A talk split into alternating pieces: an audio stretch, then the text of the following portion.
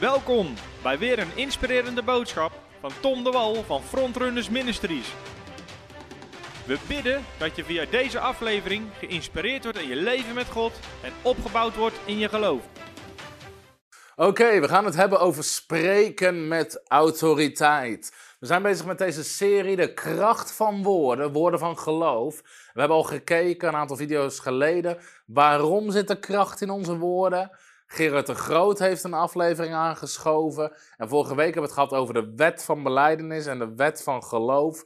En vanavond wil ik het hebben over spreken met autoriteit, de wet van autoriteit. En over waarom gebeurt niet direct alles wat we zeggen. En als het gaat over autoriteit en dat onze woorden autoriteit bevatten. We hebben al elke keer gelezen, en ik ga hem nu alleen even citeren. Spreuken 18, vers 21 is een tekst die uit je hoofd mag leren. Dood en leven zijn in de macht of in de autoriteit van de tong. En wie hem lief heeft, zal de vrucht daarvan plukken. Dood en leven, twee geestelijke krachten, geestelijke machten, zijn in de autoriteit van de tong. En onze tong heeft dus autoriteit om dood vrij te zetten of om leven vrij te zetten. Om positieve dingen te creëren of negatieve dingen te creëren. Dus onze tong heeft autoriteit.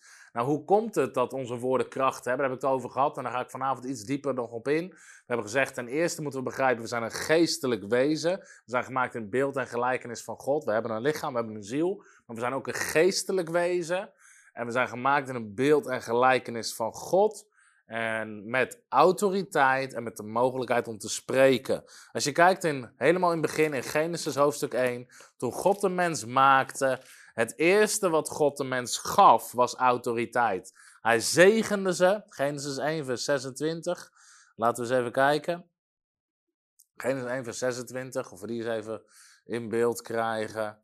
Bekende tekst, maar zo belangrijk, zo'n fundament. En God zei: laten wij mensen maken naar ons beeld en naar onze gelijkenis. En wat is het eerste wat God zegt over de mens die hij maakte, zijn beeld en gelijkenis? En laten zij heersen. Laat hen heerschappij hebben. Laat hen autoriteit hebben. Het eerste wat God de mens geeft is autoriteit, is heerschappij. En om jezelf je denken daarin te vernieuwen, kan je in de reacties zetten: Ik heb autoriteit gekregen. Ik heb heerschappij gekregen. Dat heeft God aan jou gegeven toen Hij de mens schiep. Nou, nu we wederom geboren zijn, nu we ons leven aan Jezus Christus hebben gegeven, leert de Bijbel ons, we zijn weer hersteld ook in de beeld en gelijkenis van God. Dat zegt Paulus in Efeze, maar ik wil even een andere tekst lezen. Namelijk Romeinen 5, vers 17, waar Paulus zegt: hey, nu horen we weer in dit leven te gaan regeren. Romeinen 5, vers 17. Daar staat dit. Want als door de overtreding van die ene, dat spreekt over Adam, de dood geregeerd heeft, dus de dood regeerde op aarde door die ene, veel meer zullen zij, dit gaat over de gelovigen, wij, die de overvloed van genade, we hebben een overvloed van genade ontvangen, en de gave van gerechtigheid, God heeft ons rechtvaardig verklaard, dat was een gave, een cadeau. We hebben een overvloed van genade en een gave van gerechtigheid ontvangen, in het leven regeren door die ene, Jezus Christus in leven regeren. Dus wat zegt Paulus hier in Romeinen? Nu we een overvloed aan genade hebben ontvangen en nu God ons rechtvaardig heeft verklaard, nu we weer recht staan met God, is het de bedoeling dat je in je leven gaat regeren met Jezus Christus. Ik zeg wel eens, je bent niet gemaakt om te creperen. Sommige christenen hebben het altijd moeilijk, zwaar, lastig, zitten onder de omstandigheden. Hoe gaat het? Onder de omstandigheden gaat het goed. Je hoort niet onder de omstandigheden te zitten. Je bent niet gemaakt om te creperen. Je bent gemaakt om te regeren met Christus. Je hebt een overvloed aan genade ontvangen. God heeft overvloedig zijn genade over je leven uitgestort. Hij heeft je rechtvaardig gemaakt. Je staat recht met God. En nu hoor je in je leven te gaan regeren met Jezus Christus. Dat is autoriteit. Nou, en op een of andere manier zijn er altijd mensen die weten dit te verdraaien en zeggen. Maar we hebben het niet over regeren als een dictator over andere mensen. Je hoort andere mensen lief te hebben, in liefde te wandelen. Je hoort nederig te zijn. Dus daar gaat het allemaal niet om. Het gaat ook niet om eigen koninkrijkjes bouwen. Maar waar regeren met Jezus Christus over gaat, is dat jij regeert in je leven op weg naar je bestemming. Je, bent, je hebt een verbond met God. God heeft verbondsbeloftes in zijn woord. In het testament staat wat we gekregen hebben. Nu Christus is gestorven in het Nieuwe Testament voor ons. En we hebben een Nieuw Testament en een Oud Testament. En daarin lezen we wat ons deel is. In ons verbond met God. En, en je hebt beloftes. God heeft een bestemming op je leven misschien heb je profetieën, maar we hebben allemaal een bestemming, een specifieke bestemming, specifiek voor ons leven. Wat spreekt over onze positie in het lichaam van Christus, onze roeping die God voor ons heeft. En we hebben een algemene bestemming, namelijk steeds meer op Jezus gaan lijken, veel vrucht dragen, discipelen voortbrengen. Dat is het plan van God voor je leven. En om dat uit te leven moet je gaan wandelen in autoriteit. Want er is namelijk zo, de duivel gaat je proberen te stoppen. Natuurlijke omstandigheden proberen je te stoppen. Alleen het is de bedoeling dat je dat keer op keer overwint door in autoriteit te gaan staan. Dus daar hebben we het over als het gaat over regeren met Christus. Nou, er zijn heel veel christenen, en dat schrijf ik ook in dit boek, die hebben een verkeerd beeld van de soevereiniteit van God en van hun eigen autoriteit. En daardoor zijn ze slachtoffers, noem ik dat. Ik zeg, ik heb dit in mijn boek gezet. Misschien is een mooie quote om even te lezen. Ik ga hem zo meteen wel uitleggen. Zodra we een verkeerd beeld hebben van de soevereiniteit van God en geen openbaring van de autoriteit van de gelovigen, zijn we geen overwinnaars met Jezus, maar slachtoffers van de duivel. Nou, op een of andere manier zijn er heel veel christenen die een verkeerd beeld hebben van de soevereiniteit van God. Ze zeggen ja, God is soeverein, hij doet wat hij wil, alles wat hij wil gebeurt. Hij bepaalt uiteindelijk wat er gebeurt in mijn leven. Weet je, en, ze denken van ja, daar heb je zelf niet zoveel invloed op of wat dan ook. Ze laten alles maar in de handen van God. Maar dat is niet wat de soevereiniteit van God inhoudt. Want de Bijbel leert ons namelijk dat in zijn soevereiniteit, en dat betekent dat, dat God is machtig en God is krachtig en God bepaalt dingen, maar in zijn soevereiniteit heeft God de autoriteit met ons gedeeld. Psalm 115 zegt, de hemel is van de Heere, maar de aarde heeft hij aan de mensenkinderen overgegeven. Dus ja, God is soeverein, maar zijn autoriteit heeft hij gedeeld. Dit lezen we al in Genesis 1, 2 en 3. Is God soeverein? Absoluut. Maar hij droeg de aarde en de heerschappij over de aarde en daarmee de verantwoordelijkheid over de aarde over aan Adam en Eva. En die hadden hun eigen keuze, hun eigen verantwoordelijkheid om daar goed mee om te gaan. En toen ze zich lieten misleiden door de slang, door de duivel, konden ze niet zeggen, nou, dit was toch maar de wil van God. En, en waarom heeft God dit toch toegestaan? En nee, het was helemaal niet de wil van God. God had het niet toegestaan, zij stonden er toe. Zij kozen ervoor om de duivel te gehoorzamen, zich te laten misleiden, God niet te geloven, waardoor er een hele hoop ellende kwam. Zij hadden moeten regeren, want God had ze heerschappij gegeven. Nou, op dezelfde manier probeert de duivel vandaag de dag te werken. In ons leven, in de levens van de mensen om ons heen. Want de Bijbel noemt hem hij heeft de machten in de lucht, Efeze 6. Er zijn demonen op aarde. Hij is een mensenmoordenaar vanaf het begin. Hij probeert de hele wereld te misleiden. Maar de Bijbel noemt hem onze tegenstander. Ik wil niet al die teksten lezen, ik ben gewoon tegen je aan het preken vanavond. 1 Petrus 5, vers 8 en 9 zegt uw tegenstander. Niet Gods tegenstander. Hij is ook Gods tegenstander. Maar wij zijn hier op aarde en hij is ook hier op aarde geflikkerd. Hij is uit de hemel gegooid. Hij is hier op aarde met ons. Uw tegenstander, de duivel, gaat rond als een brullende leeuw. Op zoek naar een prooi die hij zou kunnen verslinden. Bied dan weerstand aan hem vast in het geloof.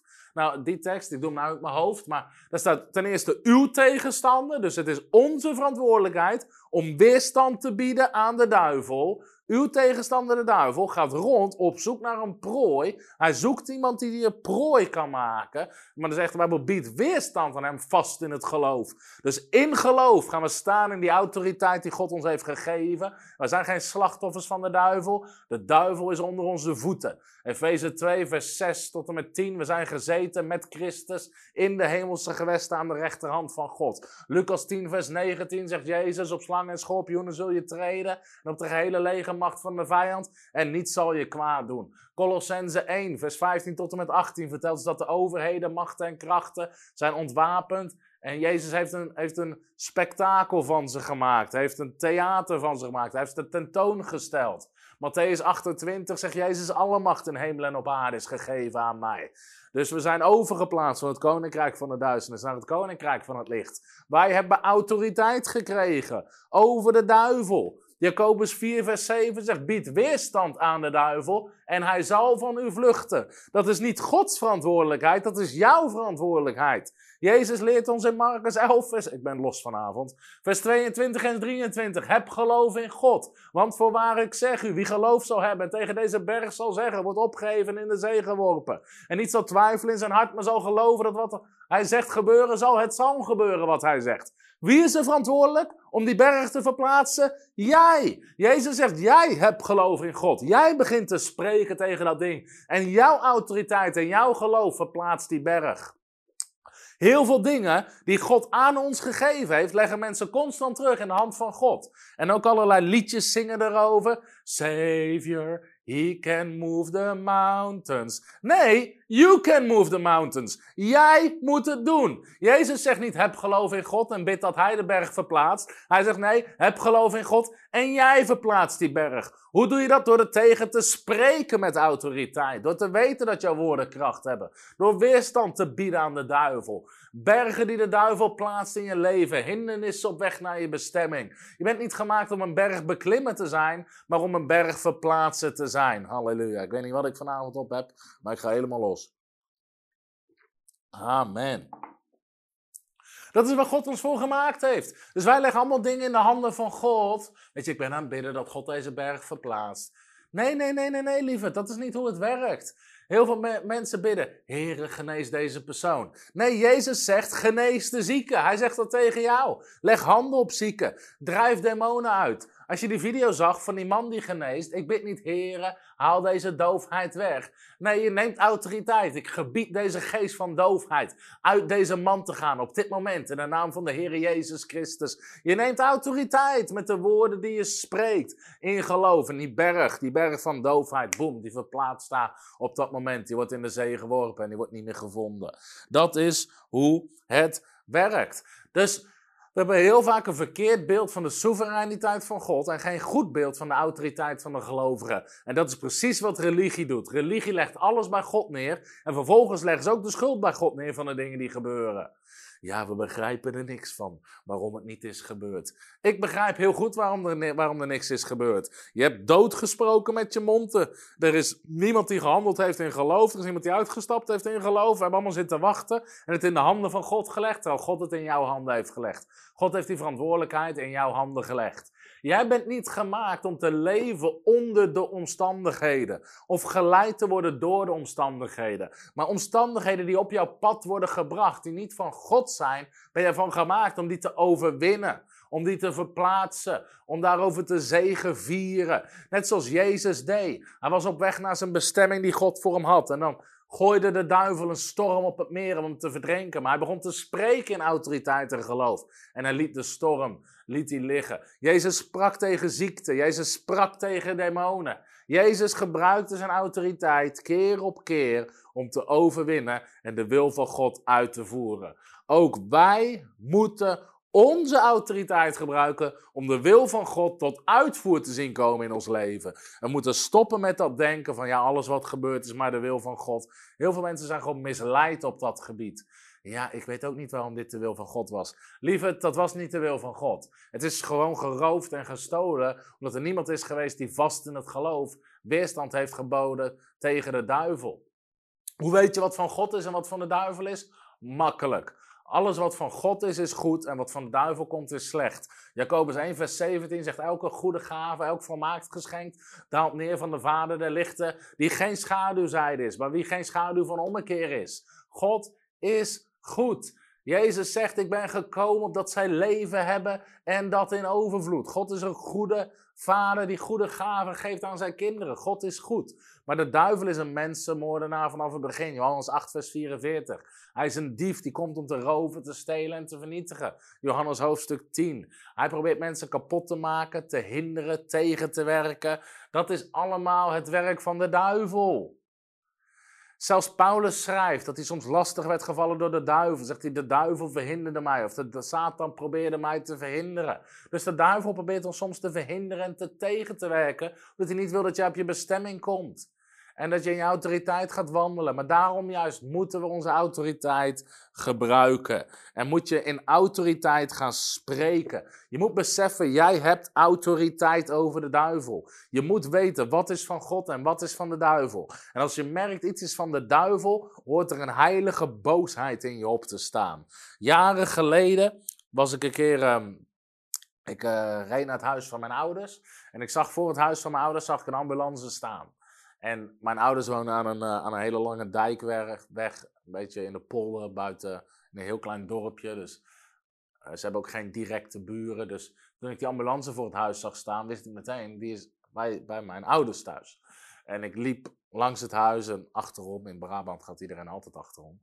En ik keek door het raam en ik zag mijn vader op de grond liggen met die ambulancebroeders naast hem. En ik wist helemaal niet niet wat er aan de hand was op dat moment. Wat bleek is, mijn vader was onwel geworden, was weggezakt. En, en, en mijn moeder had de ambulance gebeld. Maar toen ik dat zag, ontstond er een heilige boosheid. Ik denk niet, hè? Waar, wat is dit? Is dit de wil van God? Wat gebeurt hier nou? Nee, dat is niet de wil van God. Dat is de duivel. Die probeert te roven, te stelen en te vernietigen. Dus ik stapte naar binnen en ik zei hardop: Duivel, verlaat mijn huis in Jezus' naam. Met dat ik het zei, was een machtswoord, autoriteit, gesproken in geloof. Uit het niks, boem, mijn vader kwam erbij, zat rechtop en ze hebben nooit iets bij hem kunnen vinden. Nou, weet je, dat was mijn verantwoordelijkheid, mijn taak op dat moment. En op dat moment had, moest ik autoriteit nemen over die machten van de duisternis, die daar iets probeerden te roven, te stelen en te vernietigen. Die verantwoordelijkheid is aan ons gegeven. Zo, eens even kijken waar ik gebleven ben. Halleluja. Even iets rechtzetten over de soevereiniteit van God. Dus God heeft heel veel dingen aan ons gegeven. Dus we hoeven niet te leven onder de omstandigheden, niet langer door omstandigheden, maar je neemt autoriteit over omstandigheden. Nou, wat we dus moeten begrijpen, is we moeten autoriteitsgebieden begrijpen. In Matthäus hoofdstuk 8 staat dit verhaal, het is een bekend verhaal over de hoofdman een groot geloof had, zei Jezus. Dus even kijken, hier hebben we hem. Um, het is twee verschillende stukjes. Op twee verschillende bladzijden staat hij. Matthäus 8 vanaf vers 5. Toen Jezus in, in Capernaum binnengegaan was, kwam er een hoofdman over honderd naar hem toe die hem smeekte: Heere, mijn knecht ligt verlamd thuis en lijdt hevige pijn. Jezus zei, ik zal komen en hem genezen. Zie je, Jezus wist, het was zijn verantwoordelijkheid om de zieken te genezen. Jezus niet, ik zal komen en we kijken wat er gebeurt. Ik zal komen en we bidden, maar je weet nooit. Dat is allemaal wat predikanten soms zeggen, maar dat is niet wat Jezus zegt. De hoofdman antwoordde en zei, Heren, ik ben het niet waard dat u onder mijn dak komt. Maar spreek slechts een woord en mijn knecht zal genezen zijn. Deze heidense hoofdman snapte de kracht van woorden. Dit is toch ongelooflijk als je kijkt naar hoeveel christenen ons bekritiseren. Zij geloven in de kracht van woorden. Zij zeggen dat dood en leven in de macht van de tong is. Zij geloven dat je krijgt wat je zegt. En mensen maken ons belachelijk omdat we geloven in de kracht van woorden. Deze heidense hoofdman, geen Israëliet, geen wedergeboren christen, geen charismatische pinksterchristen, geen weet ik veel wat allemaal niet. Maar hij snapte de kracht van woorden. Hij zegt, Heer, spreek slechts een woord en mijn knecht zal gezond zijn. Want, zegt hij dan, Waarom snapte deze man de kracht van woorden? Want ook ik ben een mens onder gezag, onder autoriteit van anderen. En heb zelf soldaten onder mij. Ik zeg tegen een ga en hij gaat, tegen de ander kom en hij komt. Tegen mijn slaaf, doe dat en hij doet het. En Jezus verwonderde zich en zei tegen hem, voorwaar ik zeg u, ik heb zelfs in Israël zo'n groot geloof niet gevonden. En uiteindelijk spreekt Jezus, het zo gaan zoals u geloofd werd en zijn knecht werd vanaf dat moment gezond. Nou, wat wil ik hier aanhalen? Ik wil je even iets zeggen over autoriteitsgebieden. Ook wij moeten autoriteitsgebieden begrijpen. Waarom had deze hoofdman een groot geloof? Omdat hij begreep hoe autoriteit werkt. Hoe meer wij beseffen hoe autoriteit werkt, hoe makkelijker het is om geloof te hebben. Als jij weet dat jij autoriteit hebt over de duivel, over demonen, over ziekte, Matthäus 10 vers 1, zie ik geef u macht en kracht over iedere ziekte en elke kwaal. Als je weet dat Jezus jou daar autoriteit over heeft gegeven, is het makkelijk om je geloof daarin uit te oefenen. maar als jij denkt dat, ja, maar ja, je, ziekte moet luisteren naar jou. Maar als jij denkt dat het allemaal Weet je wel, ja, je kan niks aan doen en we weten het ook allemaal niet. Weet je, dan is het heel moeilijk om daar groot geloof in te hebben. Maar deze hoofdman snapte autoriteit. En hij, hij snapte het in het natuurlijke. Hij had honderd soldaten onder zich en zeker het legercultuur. En in die tijd sowieso de werkcultuur en slaaf en alles wat daar speelde. Als hij zei, doe dit. Weet je, een, een soldaat kan niet zeggen tegen zijn hoofdman, ik heb er geen zin in of doe het zelf, wat dan ook. Doe dit, was gewoon yes sir en ze gingen. En hij snapt de autoriteit. Hij weet als ik spreek, gebeurt het. Ik hoef maar dit te zeggen, doe dit en het gebeurt. Doe dat en het gebeurt. Ze gehoorzaamden hem. Maar deze hoofdman had door, wat ik heb in het natuurlijke, heeft Jezus in het geestelijke. Ik spreek tegen soldaten en ze luisteren, maar Jezus spreekt tegen ziekte en het luistert. Dus deze man die zegt, heer, u hoeft helemaal niet mee naar huis, spreek slechts een woord. En mijn knecht zal gezond zijn. Hij snapte, Jezus heeft autoriteit over ziekte. En Jezus zegt, zo'n groot geloof heb ik in Israël nog niet gezien. En het zal geschieden zoals u wil, zoals u gelooft. En dat gebeurde. Dus wij moeten autoriteitsgebieden begrijpen. Want God heeft autoriteitsgebieden gegeven. Psalm 115, vers 16 zegt: De hemel is van de Heere, maar, maar de aarde heeft hij aan de mensenkinderen gegeven. De hemel is van de Heer, maar de aarde heeft hij mensenkinderen gegeven. Dus God heeft de aarde aan ons toevertrouwd, maar binnen de aarde heeft God ook weer dingen aan ons toevertrouwd. En dit is mijn punt. Je hebt autoriteit over hetgene wat onder jou gesteld is. Deze hoofdman had autoriteit over zijn uh, knechten, omdat ze onder hem gesteld waren. Maar ook jij, ook in jouw leven zijn er dingen onder jouw verantwoordelijkheidsgebied en daar heb je autoriteit over. Dat is belangrijk. Ik ga zo meteen uitleggen waarom. Want we gaan het ook hebben over waarom gebeurt niet alles of niet direct alles wat we zeggen. Nou, wat heeft God ons toevertrouwd? Ik heb hier even een, eh, een ik wou zeggen een lijtje, maar het is een rijtje.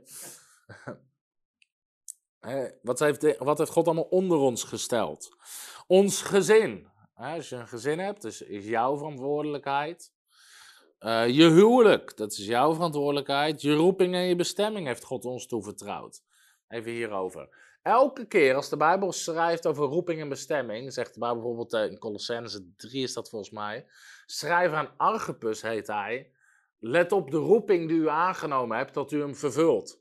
Paulus zegt, strijd de goede strijd van het geloof en hij moedigt aan, vervul die roeping. Elke keer als die Bijbel spreekt over die roeping, is het niet zo van, nou, God heeft een roeping. Weet je, dat is het probleem met mijn generatie. God heeft een roeping en als hij het wil, gebeurt het wel. Nee, lieve, dat is niet hoe het werkt. Je moet weten wat het woord zegt. Iedere keer als het woord spreekt over roeping, zegt het: let op de roeping die je aangenomen hebt, dat je hem vervult. Paulus is constant Timotheus aan het aansporen, dat hij alert is dat hij zijn roeping vervult. Ja, God heeft een roeping, maar aan jou is het gegeven om die goede strijd van het geloof te strijden. Daarvoor te gaan. Zoals Paulus zegt, ik beschouw alles afval. Weet je wat daar niet aan bijdraagt? Ik richt me wat op voor me ligt. Ik vergeet wat achter me ligt. Paulus was constant aan het strijden om die roeping te vervullen. Zelfs de apostel Paulus zegt: Ik denk dat ik het nog niet gegrepen heb, maar ik vergeet wat achter me ligt en ik richt me op wat voor me ligt. Paulus zei niet: Als God het wil, gebeurt het wel. Ik leef onder de genade en het zal allemaal wel. Nee, Paulus zegt in 1 Korinthe 15, vers 10. Hij zegt, door zijn genade ben ik wat ik ben. Maar zijn genade voor mij is niet te vergeefs geweest. Ik heb mij meer ingespannen dan zij allen. Dus Paulus wist, ik leef onder genade. Maar vanuit die genade kwam hij in actie en beweging. Paulus zegt niet, ik rust in de genade. Hij zegt, ik heb mij meer ingespannen door de genade. De genade van God is op je leven niet om minder te doen, maar om meer te doen. Want zijn bekrachtiging en zijn genade en zijn gunst is op je leven. Dus jouw roeping en je bestemming is jouw verantwoordelijkheid, die onder jou gesteld is. De beloften in Gods woord zijn aan jou gegeven, maar bij iedere belofte is er een voorwaarde. Onder andere om hem te geloven. Dat is al één. Ik zeg altijd, God is degene die aan het beloven is, maar wij moeten degene zijn die aan het geloven zijn. Je beloven en geloven. En we hebben allebei onze eigen verantwoordelijkheid daarin.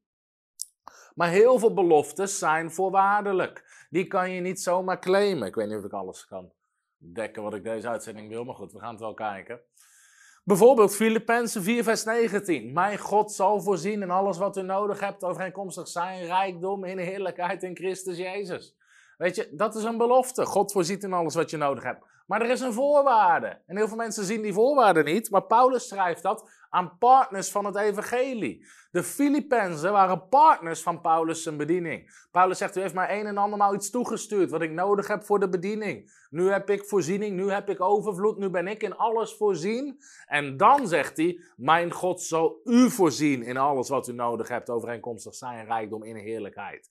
Dus Paulus schrijft dat als reactie op partners, mensen die zaaiden. Je kan niet een oogst claimen als je niet zaait. Wie karig zaait, wie weinig zaait, zal weinig oogsten. Wie veel zaait, zal veel oogsten. Je kan geen grote oogst claimen zonder eerst veel te zaaien. Je kan niet claimen, God zal voorzien in alles wat ik nodig heb. Als jij niet voorziet, voorziet in bediening, als je geen partner bent van bedieningen. Dat is een belofte die daaraan gegeven is.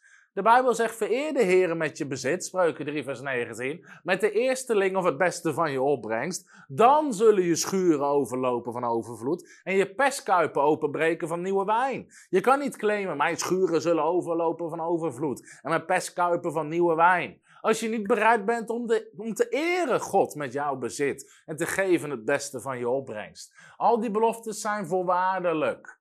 En met voorwaardelijk bedoel ik, er zijn voorwaarden aan verbonden. Dat is het ding met een verbond. God heeft een kant, wij hebben een kant. Gods kant is beloven, onze kant is geloven en gehoorzamen. Dat is hoe het koninkrijk van God werkt. Dus de beloftes in Gods woord. Beloften die God geeft door middel van profetie of leiding van de Heilige Geest. Ja, ik heb een profetie. Ja, Paulus zegt tegen Timotheus: strijd de goede strijd met de profetieën die over u uitgesproken zijn. Ook profetieën worden niet automatisch vervuld in je leven. Strijd de goede strijd met de profetieën die uitgesproken zijn over je leven. De tijd die God ons toevertrouwt is onze verantwoordelijkheid, onze gezondheid. Weet je, ook dit. Is iemand onder u ziek? Laat hij de oudste van de gemeente roepen. Die verantwoordelijkheid ligt bij jou. Ons werk bedrijf, onze opleiding, onze financiën, onze bezittingen. Dit zijn allemaal dingen die God ons toevertrouwd heeft, die jouw verantwoordelijkheid zijn. En dat, is, dat noem ik autoriteitsgebieden. Dus het is jouw verantwoordelijkheid om over deze gebieden het woord van God te spreken en autoriteit te nemen als iets dit aanvalt. Doet hij het goed? Ja? Nee, ik bedoelde, ja. Ik bedoel, je zat zo te kijken naar het geluid, dus ik dacht, misschien doet hij het niet. Oké, ik ga hier even. Bijvoorbeeld, als iets jouw gezin aanvalt. Ik bedoel, ook, weet je, ook, ook, ons gezin wordt wel eens aangevallen. Weet je, maar ook toen Femke zwanger was van Matthew, ik schrijf dat getuigenis ook in het boek. Weet je, de artsen zeiden dat hij ernstig ziek zou zijn, dat er allerlei dingen mis zouden zijn. Er komt een aanval op je gezin, op, op gezondheidsgebied, op financieel gebied, op rust en vrede in je gezin, op, op weet ik veel wat. Weet je, dan is als hoofd van het gezin, als man, maar ook gewoon samen, als echtpaar, moet je er tegenop staan in autoriteit, in bidden, maar ook in spreken. Je zegt, duivel, los je handen van mijn gezin. Mijn kinderen zullen gezegend zijn. Mijn nageslacht zal gezegend zijn. Groot zal zijn de vrede van mijn kinderen. En je begint te spreken de beloftes van God, die daar zijn voor jouw gezin, voor je huwelijk, voor je kinderen. Dat is jouw verantwoordelijkheid om daar autoriteit over te nemen. Dat is regeren met Christus. Ook je huwelijk. je, God wil je huwelijk gigantisch zegenen, maar dat vraagt ook dat je wandelt in de vrucht van de geest. Dat je vergeeft. Dat de Bijbel zegt, laat de zon niet ondergaan over uw boosheid in Efeze 4. Dat is ook een afspraak die Femke en ik hebben, weet je. We gaan, we gaan weet als er oneenigheid of een discussie, we zijn het niet met elkaar eens, voordat we gaan slapen, leggen we het bij. Dat je laat de zon niet ondergaan. Dat is gewoon een principe uit het woord van God. Als je eert het woord van God, dan krijg je wat het woord van God zegt. Namelijk eenheid en een goed huwelijk. Jouw roeping en je bestemming. Als dingen je roeping en je bestemming proberen aan te vallen. Misschien afwijzing, mensen die het tegenwerken, manipulatie, controle, ontmoediging. Het is jouw verantwoordelijkheid om daar keer op keer overheen te stappen. Die kan je niet bij anderen leggen. Weet je, met sommige mensen zit altijd in de slachtofferrol. Ja, Niemand geloofde in mij. Mijn familie geloofde niet in mij. En toen gebeurde dit. En die probeerde me te ontmoedigen. Weet je, als ik je zou vertellen hoeveel mensen ons hebben geprobeerd te manipuleren, controleren. Mensen die niet in ons geloofden. Mensen zeiden: dit moet je niet doen. Mensen zeiden: je maakt een verkeerde keuze. Al die dingen meer. Maar het is jouw verantwoordelijkheid om dat te overwinnen. In autoriteit. De beloftes in het woord van God. Die profetieën, al die dingen meer. Daar mag jij autoriteit over uitoefenen. En dat doe je onder, onder andere door de woorden in je mond. Dus uh, als het gaat over autoriteitsgebieden. Uh, bijvoorbeeld, het is mijn frontrunners valt onder mijn verantwoordelijkheid, geestelijk en ook gewoon wat er gebeurt qua bestuur en qua weet je, organisatie, al die dingen. Dus als, de, als, er, als er aanval is of wat dan ook, weet je, dan is het mijn verantwoordelijkheid ook natuurlijk betrek je daar het team en andere mensen, maar om daar in gebed en in autoriteit ook tegenop te staan.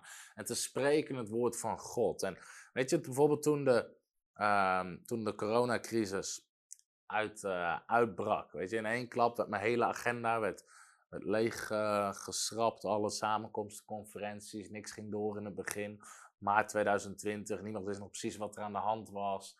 En weet je, in het natuurlijke zou dat een gigantische ramp voor, voor, de stichting, financieel. We hebben, weet ik veel, hoeveel mensen hadden we in dienst toen? Zes mensen in dienst, zes salarissen die we betalen.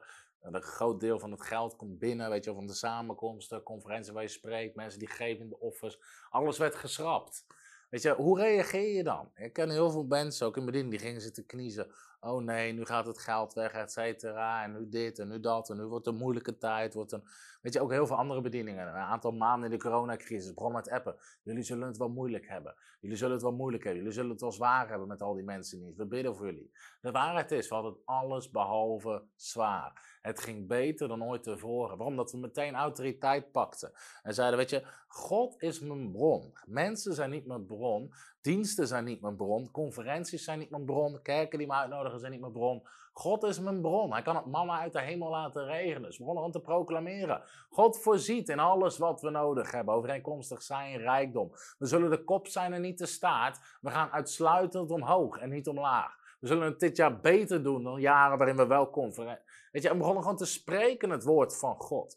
En weet je, in plaats van wat het natuurlijke zou moeten gebeuren, ging het de andere kant op. En we groeiden en we groeiden en we groeiden. En we hebben in het coronajaar nog vier, vijf, zes extra mensen gewoon aangenomen, salaris kunnen geven, honderdduizend boeken weggegeven, twintig of tienduizend magazines weggegeven, giften kunnen geven aan andere bedieningen, andere mensen zelfs een bediening op de payroll kunnen zetten om ze te ondersteunen. Weet je, dat, dat is het koninkrijk van God, maar het heeft te maken met autoriteit nemen autoriteit nemen. Door onder andere de woorden die je spreekt. Dus hoe spreek je met autoriteit? Ten eerste, je moet weten dat je woorden autoriteit hebben. Even heel kort. Je moet weten dat je woorden autoriteit hebben. Je hebt heerschappij gekregen, dood en leven is in de macht van je tong. Dus gaan woorden niet langer zien als gewoon klanken of wat of iets om te communiceren. In het begin van mijn boek zeg ik, God heeft een woord uit onze mond niet alleen gegeven om te communiceren, maar ook om te creëren en te regeren. Je moet spreken vanuit geloof. En je moet geen lege woorden spreken. De Engelse vertaling zegt in Hebreeën 11 vers 1, Now faith is the substance of things hoped for and the evidence of things not seen. Het geloof is de substantie, de zekerheid. Er moet substantie zitten achter de woorden die je spreekt. Het geloof nu is de zekerheid. Dus je moet geen lege woorden spreken. Als ik zeg, ik zal de kop zijn en niet de staart. Uitsluitend omhoog gaan en niet omlaag. Dat is niet iets wat in mijn verstand zit, dat is iets wat in mijn geest zit. Want met het hart gelooft men en met de mond beleidt men. Dat zijn teksten waar ik op heb gemediteerd en gekoud, waardoor het een realiteit is geworden in mijn geest. En weet je, als ik, dat, als ik dat begin te spreken, zit daar geloof achter. En geloof is de kracht die de dingen die niet zijn tot aan zijn roept. Geloof is de kracht die bergen verplaatst. Dit is geloof. Daar hebben we het vorige keer over gehad met de wet van geloof. Geloof voegt de kracht van de Heilige Geest toe aan de woorden die we spreken. Denk je de kracht van de geest van God. De geest van geloof noemt Paulus dat. Die komt erbij. Dat als we spreken in geloof, beginnen dingen te gebeuren. Dus begin niet zomaar lege woorden te spreken. Ook niet zomaar na te spreken, maar spreek vanuit geloof. En besef, ik heb hier staan even als derde punt, heb ik even zelf erbij gezet. Besef dat je zal hebben wat je zegt.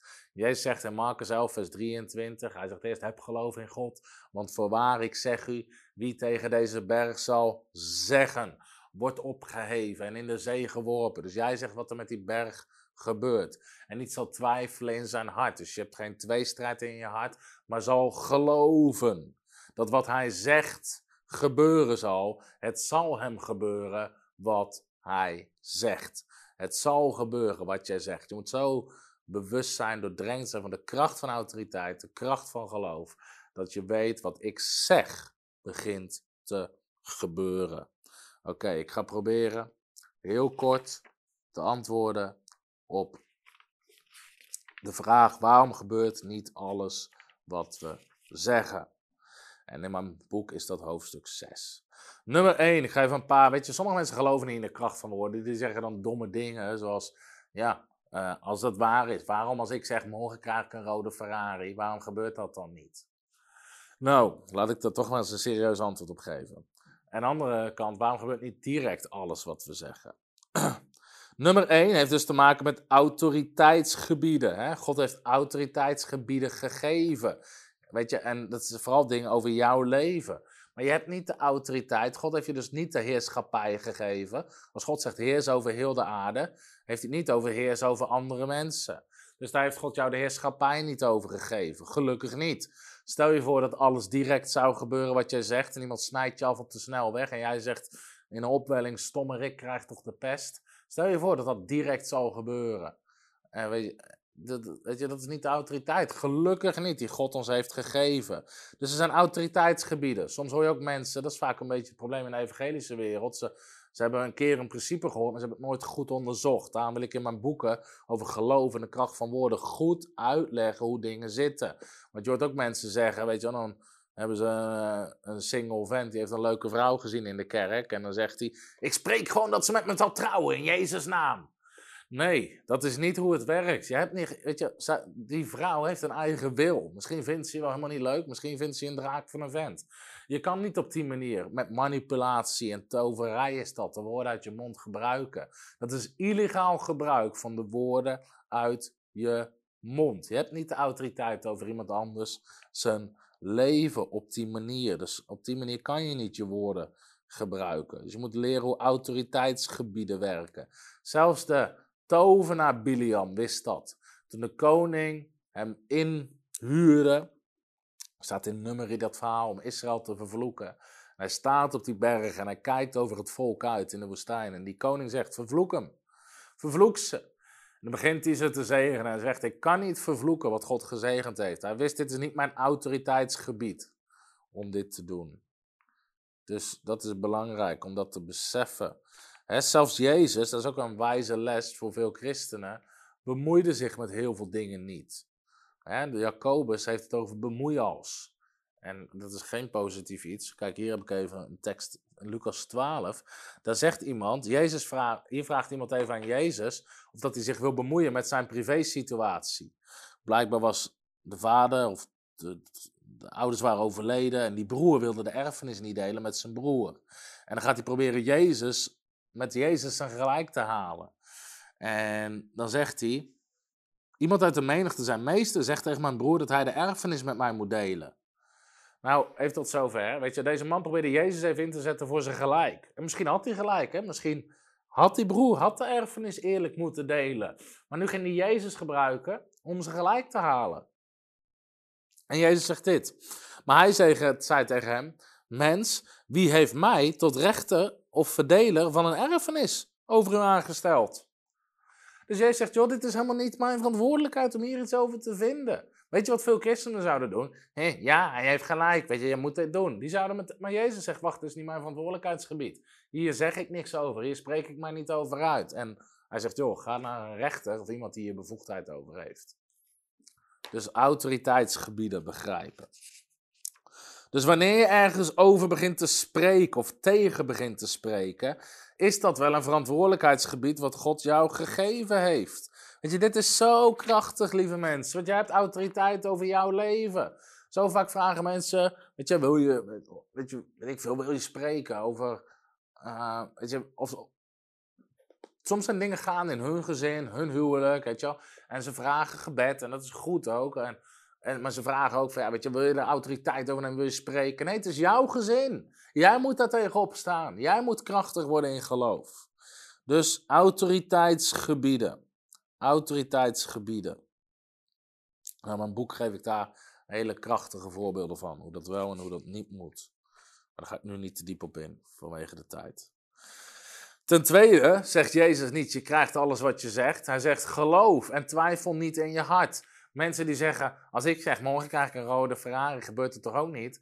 Er zit helemaal geen geloof achter. Want ten eerste zeg je, het gebeurt toch niet. Maar ten tweede, je kan niet claimen, ik krijg een rode Ferrari. Want geloof begint waar de wil van God bekend is.